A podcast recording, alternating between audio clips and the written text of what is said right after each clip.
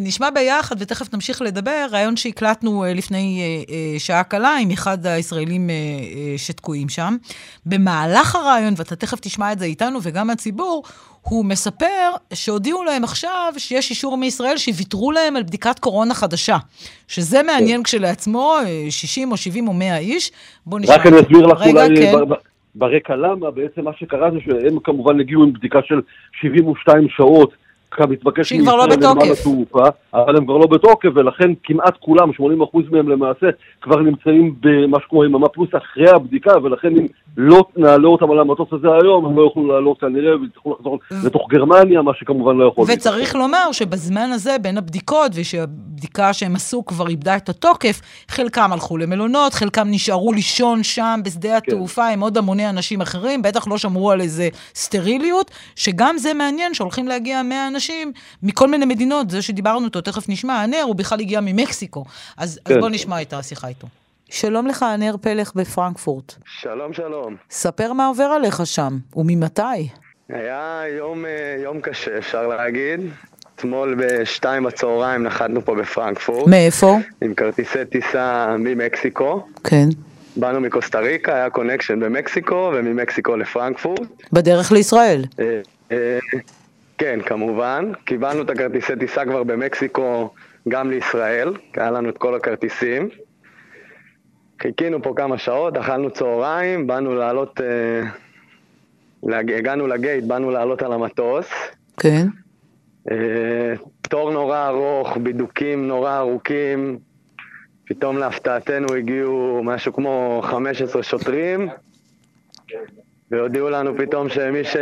שעל הטיסה על הטיסה, ומי שלא על הטיסה, המטוס יוצא בלעדיכם.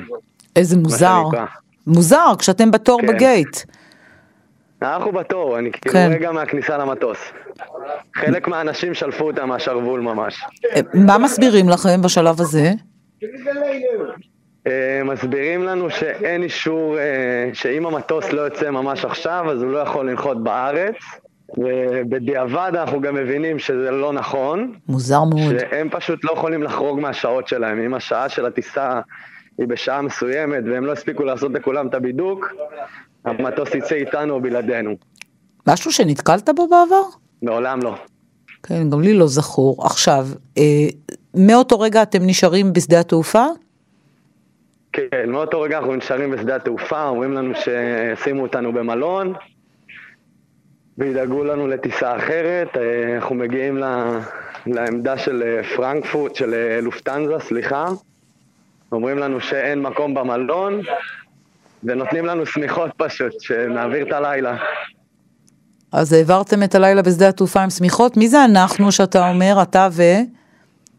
אני ועוד חבר שהגיע איתי, ובסך הכל היינו מאה ומשהו, אנחנו מאה ומשהו ישראלים שנתקענו פה. שנתקעתם, ורובכם שם בשדה התעופה, כמו שאתה אומר, עם שמיכות כל השעות האלה. עברתם שם את הלילה, לא תענוג, לא תענוג גדול לעבור את הלילה שם. אה, לא, אין איפה לאכול, היינו תקועים במקום שאין בו לא אוכל, לא, לא איפה לישון יותר מדי.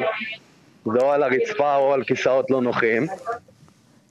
עכשיו, בימי הקורונה האלה, זה גם די מסוכן להישאר כל השעות האלה במקום כזה, ואתם גם צריכים לעשות בדיקות נוספות, איך זה עובד? אז זהו, קמנו היום בבוקר, ועוד פעם ניגשנו לעמדה שלהם של אופטנזה, הצליחו לארגן לנו טיסה, אנחנו בדיוק עכשיו אה, בארגונים אליה. כן. טיסה, כל הבדיקות קורונה של כולנו כבר לא תקפות כי עברו שלושה ימים. אה, אבל אה, מסתבר שהשיגו אישור מהארץ להכניס אותנו בכל זאת, אז אנחנו לא צריכים לעשות בדיקת קורונה. הבדיקות קורונה פה עולות 350 יורו. אז עכשיו מוותרים לכם על הבדיקות קורונה? כי יכול להיות, אתה יודע, שחל איזה שינוי ועכשיו אתם תביאו איזה מוטציה בדרך. כן, זה בארץ, זה אישור מהארץ מיוחד וחריג שקיבלנו. אבל אני עוד פעם אומר, אני לא אופתע אם אני אשאר פה עוד לילה. מתי אמורה לצאת הטיסה היום? חמישה לשש בערב.